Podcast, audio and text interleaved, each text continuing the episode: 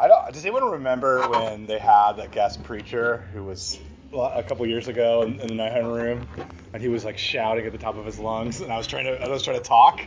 So I feel like if I've gotten through that, I can get through this. Um, so I'm gonna do something a little unusual. I'm just gonna go ahead and pray, and then we're gonna we're gonna go ahead and start that way.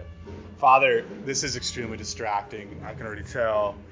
Um, I pray that you would be with the students, you'd be with me as we try to focus in on what's being said. Um, I pray that you would um, maybe be with the sound over there, that it would turn down a little bit, um, or at least that we'd start to phase it out. I, pray that you would be um, with our time together, um, that that take five would be take 30 minutes, and uh, that you would just really still my heart, still our hearts, help us to see you even in this passage. In Jesus' name, amen. Okay. Well, well, because I dare to care, uh, happy Valentine's Day. So I know, I know. Are we knee deep in pink hearts, be mine teddy bears, sheep chocolates yet? Anybody? Um, for those who don't know me, uh, hello, my name is Sid Druin, and I'm a recovering Valentine's Day cynic. Um, I'm now married, I can't get away with that too badly. But um, I'm also the campus minister for RUF Reformed University Fellowship. Um, and I guess that's a live band behind us. So RUF is a Christian campus ministry that exists for you all, wherever you are, whoever you are. We're glad you're here. Um, and I'm going to skip a lot of other things just to say we're really glad no matter what space you're coming from, whether it's on campus or personal background or belief, however you feel about Jesus and Christianity, we're glad no matter where you are with all of those things that you're here. So thanks for that. Uh, and thanks for taking the time if you're new to come and see what we're all about. So thanks for that. All right, so this semester in large group, we're looking at the book of Psalms and the book of Proverbs. And we've been studying these books together because they, they together teach us how to process life. That is, how do we handle our emotions? How do we treat our relationships? How do we make decisions? And how do we live more fully, more humanly, more humanely in this world, um, in the here and now? And that's really what these, these are at page to talk about. And along these lines, my title and summary for the semester uh, for the large group goes like this Sorting life, praying our emotions to God, and applying God's wisdom to our decisions, our relationships, and ourselves. So we're talking about sorting life, basically. Um, first, we're looking at, because they're like two mini series, one on Psalms and one on Proverbs, we're looking at the topics of emotion and prayer first for the first kind of rough half of the semester. We're in the middle of that. Um, and I'm really to say, like, I'd encourage you to actually try to pray the Psalms uh, with your emotions, to pray, pray, your emotions to God through the Psalms. And to help you do that, I don't know, Rachel, did you put that back there? There's a handout on the snacks table. Um, you know, you don't need to get up all at once to get it, but um, basically it's this guide on the back table to kind of match um, match the emotions to your psalms on the front side so some of you would ask, how do I, well, what psalms do I use to pray my emotions? So I put an emotion on the left side, give you a bunch of psalms that reference that emotion on the right. And then on the back side, um, I've given you some tips about how to pray the psalms directly. Uh, just little, little, things like changing the Lord or God to you, um, and also um, thinking about. There's also some reflection, meditation questions on the back. There's a lot of them, so just be feel free to just take a few of them and try to practice them if you'd like to meditate on Scripture a little bit. So, um, but we're really continuing our semester study of Psalms. We've looked at happiness, we've looked at fear, we've looked at anger, and now we're looking at gratitude. Okay, so I'm going to shift gears. Um, again, um, let's just try to think about how do we connect those grateful parts of us, those grateful moments to God. Okay. So I'm gonna I'm gonna go ahead and start. I prayed earlier. I usually pray at this point, um, but here we go. So I, I'm just gonna say this: like I often feel very defeated by the cultural idea of gratitude. Okay, I feel I feel done before I start. Like whether it's social media or family or friends, gratitude can feel a lot like Valentine's Day. Can it? Here, let me let me go.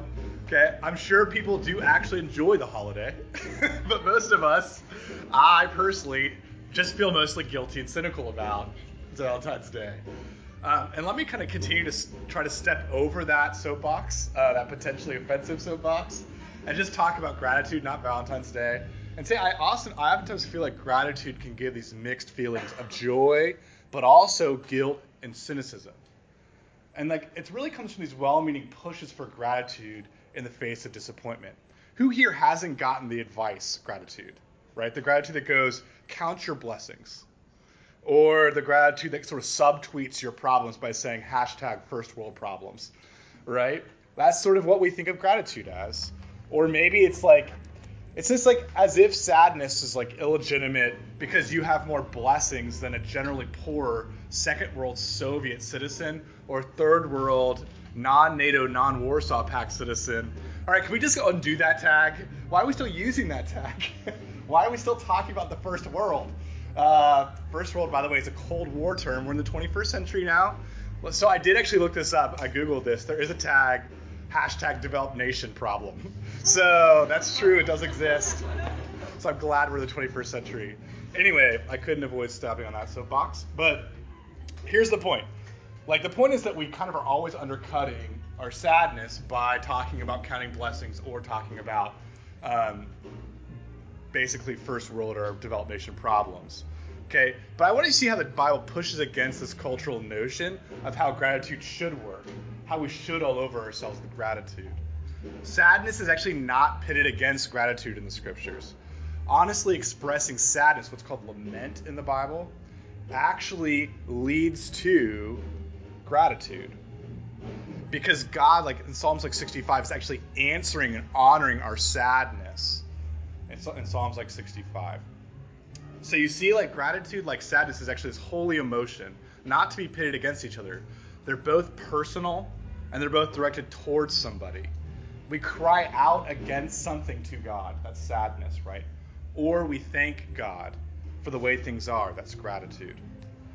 I love this idea. It's a very personal emotion. In the words of Cornelius Plantinga, to be thankful to no one in particular or to be thankful just in general is like being married to no one in particular or to be married just in general. Do you kind of get the idea? It's a very personal emotion, just like sadness. Um, so, again, in, in, addition to the culture kind of saying we should um, gratitude, and we kind of pit that kind of impersonal gratitude against an impersonal sadness, I think there's a second misunderstanding culturally about gratitude.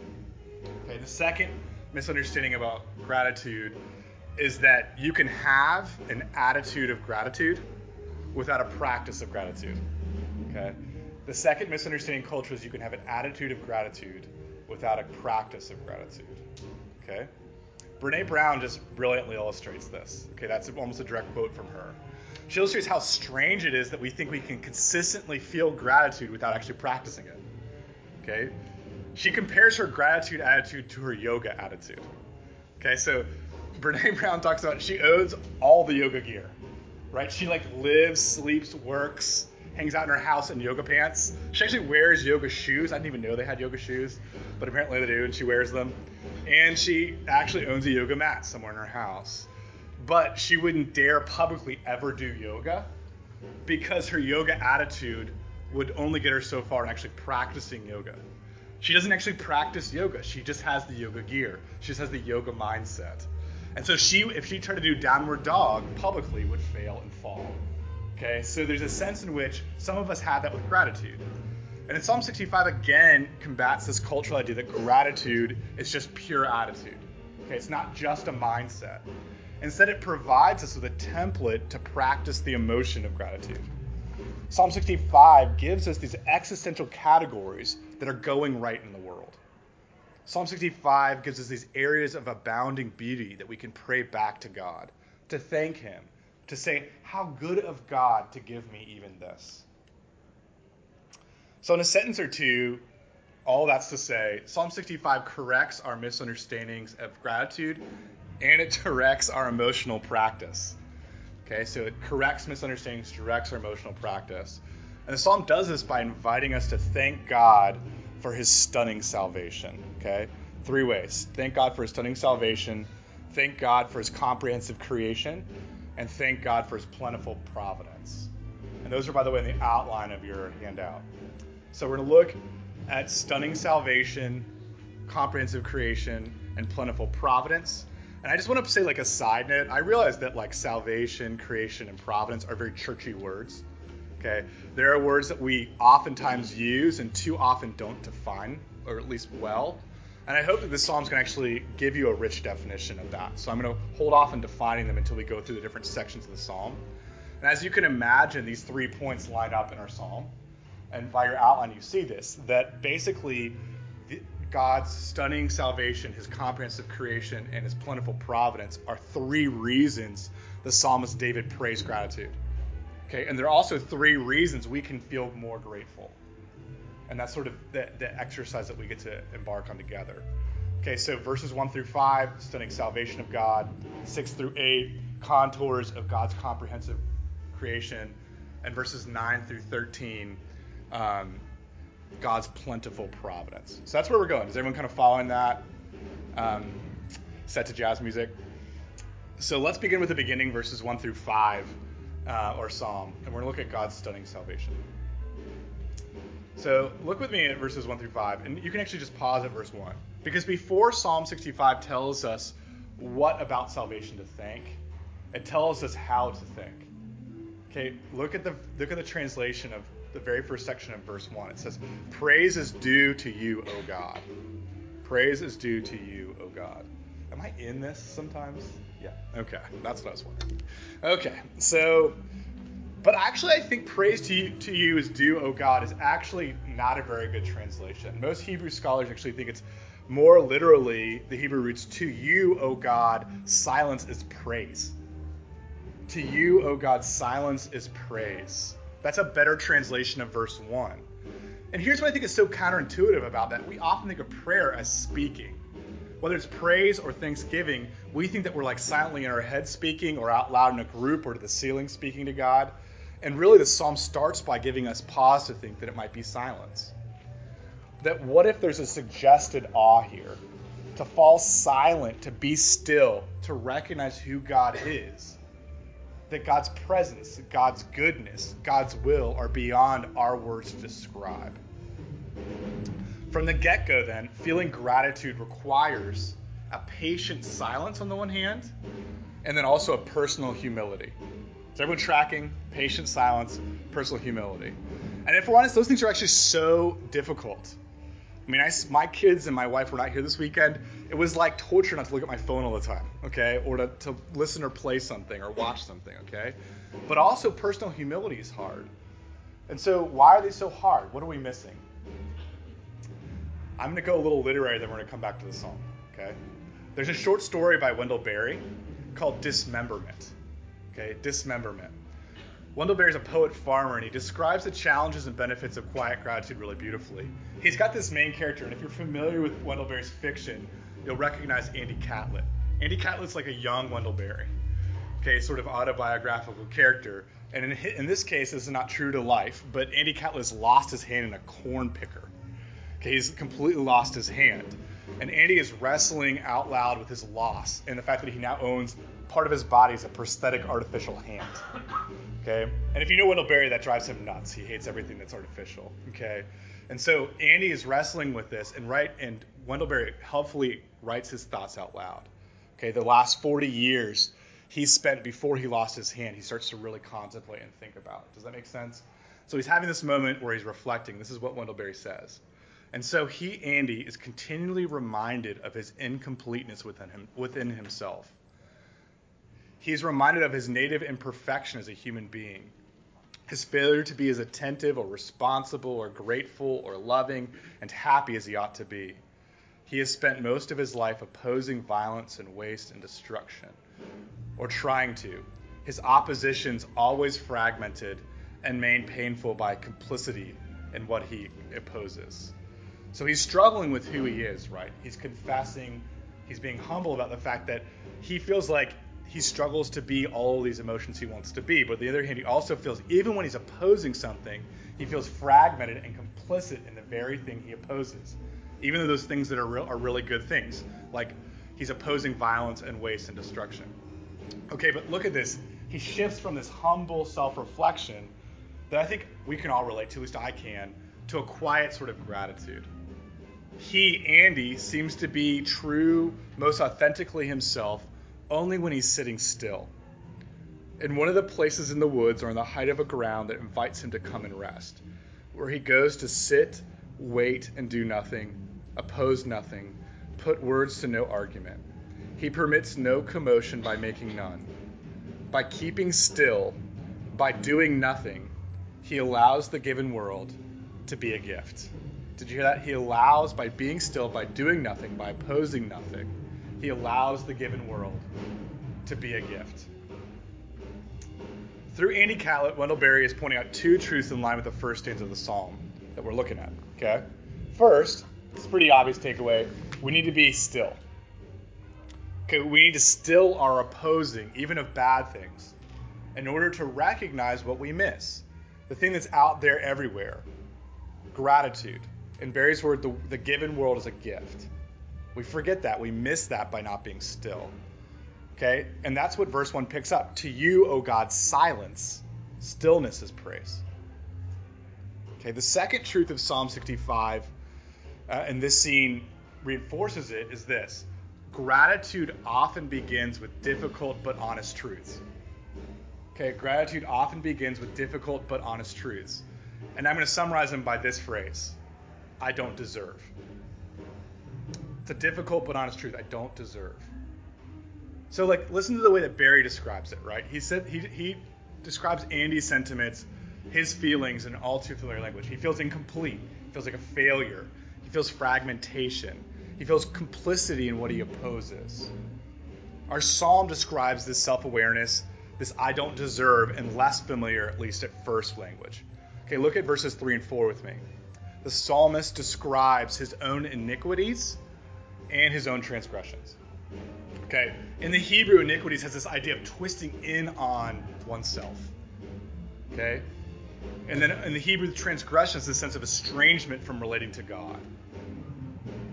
And so basically, there's this plea within the psalm, in verse 3 in particular, that he needs God to atone for him. In other words, God needs to bring David the psalmist to God's courts, into God's very presence. He can't do it on his own because he's so twisted up in himself. He's so estranged from God for various reasons. Okay? And this is actually our story and our need as well. It's hard to not think that we're deservers, isn't it? We think we're deservers. I do. In fact, the more often I oppose violence and waste and destruction, the more I keep the rules, the more I do the right thing, the more I keep my promises, the more I think I deserve what I want. The more I do those things, the more I deserve better than I have. Or so I think in my mind. But what's so amazing is the very thing that we're supposed to be grateful for, salvation. Salvation is the very thing that makes us grateful. It's amazing. It frees us up to finally be grateful. Salvation is at the very least this phrase Jesus saves me from my prison of entitlement. The very least it says, Jesus saves me from my prison of entitlement. Verse 4, listen to the way that this talks about this. God chooses and brings us near. He satisfies us with his goodness and his holiness. Verse 5, God answers us by his awesome deeds. He answers us by his righteousness. But how do we dwell in God's courts? How does all this stuff work? How are we satisfied with the goodness of God's house? Right? Those seem very remote concepts to us. What about this holiness of God's temple? How do we even access that? What does that mean? I love the way that Hebrews, the letter to the Hebrews, chapter 10, kind of helps us understand this. You see, Jesus' blood has given us the confidence to enter into God's holiness. Jesus' flesh has opened up a new and living way for us to live, to enter into the living temple, the heavenly temple, the heavenly presence of God.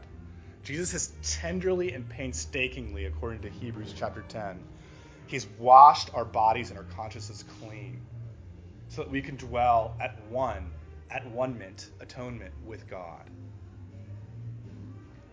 And these are just like a few sites from the country of salvation. Too often we take salvation, we make it a password or a byword. It's actually sort of a trip. It's a land that we get to visit. And those are just a few of the sites. But notice what paying attention to and buying into Jesus actually does to our hearts. Okay, so here's the takeaway. As you buy into some of that, whatever degree you are, it feels vulnerable, doesn't it? It feels really vulnerable to concede our guilt. It feels really vulnerable to receive forgiveness from outside of ourselves. Think about that posture.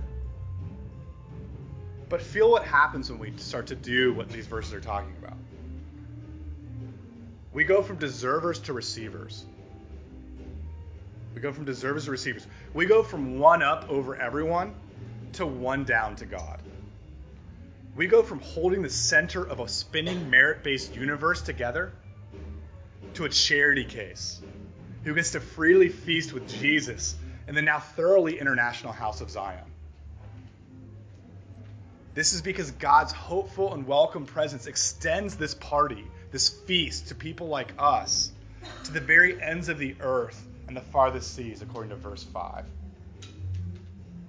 So is that kind of starting to make sense? That's the shift that starts to happen. But I really like listen to the way that G.K. Chesterton describes the joyful feeling underneath gratitude, the joyful feeling at the center of honest humility. He says it this way this is how humility frees us up to joy. Ready? We must certainly be in a novel, G.K. Chesterton writes. What I like about this novelist is that he takes such trouble about his minor characters. Okay, we must certainly be in a novel. What I love about this novelist, that's God, is that he takes such trouble with his minor characters. Or listen to the way that Chesterton, descri- Chesterton describes a fellow writer, Robert Louis Stevenson, who has a profoundly religious temperament. Listen to the way he describes it. Stevenson conceived of himself as an unimportant guest at one eternal and uproarious banquet. Okay, Stevenson conceived of himself as an unimportant guest at one eternal and uproarious banquet. Do you start to get what gratitude does? That shift that happens? What would it look like for us to see God as a careful writer of every story? What would it look like for us to see salvation as a far flung banquet? That's uproarious, that we're caught in the midst of. I think that's starting to get at the feel of what gratitude is. That's what gratitude feels like. But even as verse 5 offers that worldwide description of God's splendid salvation, verse 6 pivots our gratitude towards the world itself. Do you see that? So we're looking at worldwide salvation, then we pivot towards the world itself. And that's point two God's comprehensive creation, verses 6 through 8. Look at Psalm 65. Psalm 65 begins to describe the world as creation by em- emphasizing God's involvement in the powerful and expansive details. Verses 6 and 7 display God's power. Look, God is belted or girded with strength, and he securely sets the mountains. He calms the wild waves, he stills the seas, and he places every human at peace. Or any kind of human peace there is, he's situated. Okay? In the beginning of everything, God made all things exist. And I want you to understand this even things like mountains did not have to exist. And he ordered disordered seas by his very character. They did not have to be ordered. Verse 8 tells us this power extends as a sign to the ends of the earth and includes the easternmost sunrise and the westernmost sunset of the horizon. But can I, can, like, are you, if you're a scientist, a science major, maybe you're feeling a little antsy at this point. Like, maybe this feels a little bit uncomfortable. Like, maybe someone has a silent objective, like, that's not how mountains are formed. Right? Uh, where are the mention of tectonic plates or hardening magma? And the seas seem still like they kind of roar to me, Sid. Like there seems to be some waves still going on. Well, let me just say this. I think Psalms are poetry, okay? We haven't studied a ton of poetry together, but that means that they're still describing true reality, but they're doing so in an artistic way. Okay? They're not attempting to be a science textbook. And sometimes we have the standards of a science textbook that we replace onto, a, onto, a, onto the Bible. The Psalms are not contending it's either tectonic plates or it's God in a weightlifting belt. It's not saying it's either or, okay? Rather, they're actually saying the cause of the world the primary cause is God, and the secondary causes he uses, perhaps, are shifting tectonic plates and volcanic magma to make the mountains. It's, it's giving us levels of causation by describing the first cause of God. So here's my premise. What if there's a both and to the way that creation works? What if there's a both and of the Psalm 65 and science? Okay? So like maybe you don't believe me. Let me put let me put C.S. Lewis to, to bat for me, okay? He has a beautiful way of describing this. He put the issue well one time. He said you can explain why a teapot is boiling in two reasonable and equally valid ways. Okay? It's boiling due to thermodynamics of heat and the production of energy. And it's boiling because Mrs. Lewis wants a cup of tea. Equally valid, equally descriptive. Okay? But we automatically remove one of those descriptions of why things happen or the way they happen. It's interesting, isn't it? And I actually would say we need the creative description of reality of Psalm 65. We need to re-enchant reality a little bit, don't we? Okay, too often, like these really great advances in technology and science can be used poorly. We can use them poorly to crowd out God. Using God only kind of starts to explain what we can't explain, what we don't understand. It becomes sort of a God of the gaps, or God becomes this sort of God of the spare tire. Okay, we, we invoke God when we, we need help when we can't manage things on our own and we need some help as a human species or as individuals. But the God of Psalm 65, the God of the Bible, the God of reality is much bigger and he's actually much more involved than those two ideas. And best, the best way to describe this maybe is by giving us um, two depictions of how the created world, okay? and they're written at roughly the same time. And I'm going to give you two depictions of the created world and how it works. Okay? And I want you to see sort of what the feeling of gratitude would look like. So here's my little sample. Writing samples, roughly the same period of time. Here's the first depiction. It's, it's influenced historically by the scientist Francis Bacon and his view that the world is just a lifeless tool for my individual disposal to do what I want to do with it. Okay? Here it is. Ready? if there's a buzzing noise, somebody's making a buzzy noise. And the only reason for making a buzzy noise that I know of is because you're a bee. Then he thought another long time and said, and the only reason for being a bee that I know of is making honey. And then he got up and said, and the only reason for making honey is so I can eat it. That's, of course, A.A. Milne's Winnie the Pooh, okay? Literary classic. I'm stacking the deck, of course. Um, but it's a serious satire of how egotistically we view the universe. Right? Everything exists for my pleasure. So the posture and the practice of gratitude becomes that of a consumer. Right? Practical, at all costs, self centered.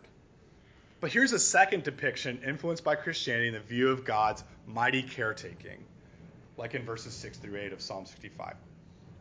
Listen to this Glory be to God for dappled things for skies of couple color as a brinded cow, for rose moles and all stipple upon the trout that swim, fresh fire cold chestnut falls, finches win, wings, landscape plotted and pieced, fold, fallow, and plow, and all the trades, their gear and tackle and trim, all things counter, original, spare, strange, whatever is fickle, freckled, who knows how, with swift, slow, sweet, sour, a dazzle, dim, he fathers forth, whose beauty is past change. Praise him. This depiction of reality, even though roughly the same length as our first from A. Milne, is from a Jesuit priest and poet named Gerard Manley Hopkins, and Pied Beauty is the poem. So, a, if the world is charged with grandeur, notice our posture and our practice of gratitude change. It becomes not consumerism, but wonder. It becomes this sense of fun and mystery, not at ourselves and what we can glean, but at another. So, look, if gratitude at salvation reconnects us to God, this kind of gratitude, Hopkins' kind of feeling gratitude at connection, reconnects us to the world around us in an intimate way, in a friendship sort of way. Because Hopkins believes just like the Christian believes all things were created through Jesus and for Jesus, Colossians 1:16. Or to quote Hopkins again, all things were created for Christ plays in 10,000 places. Does this kind of make sense? Are we tracking? Okay. That actually works really well with the jazz music. I'm just going to take a time out there. I'm going to, I'm going to continue to quote Gerard Manley Hopkins at length, and it might kind of fit the, the beat behind us. Okay, kidding aside, the posture and practice of gratitude kind of leads us to God's plentiful providence. Okay, point three, verses 9 through 13. We're rounding the corner. Okay, it builds on thanking God for his stunning salvation, it builds on thanking God for his comprehensive creation. It builds on that quiet humility of verses 1 through 5, and it builds on that wondrous fun and mystery at work in verses 6 through 8. Look, notice the shift in verse 9, and this is so beautiful. It shifts away from mountains and seas and horizons, and it moves towards everyday, seemingly natural events, right? Psalm 65 recategorizes ordinary natural occurrences as providence. Okay? It reveals God's involvement yet again. But this time, notice God's involvement. It's with abandon and abundance. Okay, it's with abandon and abundance. Look at verses 9 through 10. The psalmist David is crediting God with watering by rain and river, fertilizing in furrows and ridges, and growing grain in preparation and blessing. But even here, God's David's gratitude cannot help itself. The Hebrew word for water in verses 9 through 10 actually means to make overflow. He's watering so much that the banks of the river are exceeded, that the ground is saturated. And then look, God's plenty, his bounty, his overabundance surges in verses 11 through 13. The spring and the summer's produce becomes a crowning touch. The wagon tracks, literally in the Hebrew, drip fatness. And the pastures, the hills, and the meadows and the valleys irrepressibly conspire to play dress up in their finest clothes, a belt of joy, a frock of flocks, a coarse coat of wheat, and they shout and sing together for joy. Perhaps a reference back to verse 4, the free feasting and merrymaking that happens in the presence of God and his house. But, like, certainly, whether that reference is true or not, verses 9 through 13 tell us this. It's an important fact about God God is not cheap. Do you see how uncheap God is? Do you know how extravagant God is? He spares no expense. He goes well beyond usefulness and into beauty. God is also not cautious. He goes well beyond efficiency and into excess. Look again at verse 12. The Hebrew word here that we, we see a translation of pasture actually means something more like desert grasslands or wilderness. Okay? So think about what's going on here. God is not just producing plants like grain that's useful for human beings to eat. He's getting beyond utility. God is clothing a wasteland's drainage ditch, uh, a, a Middle Eastern wadi with fragrant flowers. God is crowning a barren hilltop with a wreath of eye catching wild blossoms. The plants on these terrains are not useful at all for human beings to live. Do you get that? They are pleasurable for human beings to sense and ultimately to worship God. You see, gratitude begins with God providing utilities like food, but gratitude does not properly end until it thanks God for beauty and goodness. According to C.S. Lewis, where gratitude ends, even, adoration or praise begins. So allow me to end haha, by quoting C.S. Lewis in full from Letters to Malcolm, okay, which is chiefly on prayer. Okay. This is about C.S. Lewis puts it to Malcolm about prayer. This is his own devotional life. I have tried to make every pleasure into a channel of adoration. I don't mean simply by giving thanks for it. One must, of course, give thanks for pleasures, but I mean something different. How should I put it? When we experience a pleasure like a bird's song or the roaring of a wind, we ought to receive it and recognize its divine source as a single experience. Receive and recognize it simultaneously. This heavenly fruit is instantly redolent of the heavenly orchard where it grew. The sweet air whispers of the country from whence it blows. It is a message. We know we are being touched by a finger of that right hand at which there are pleasures forevermore. There need to be no question of thanks or praise as a separate event, something done afterwards. To experience the tiny manifestations of God's presence is itself to actually adore. Gratitude exclaims very properly, How good of God to give me this.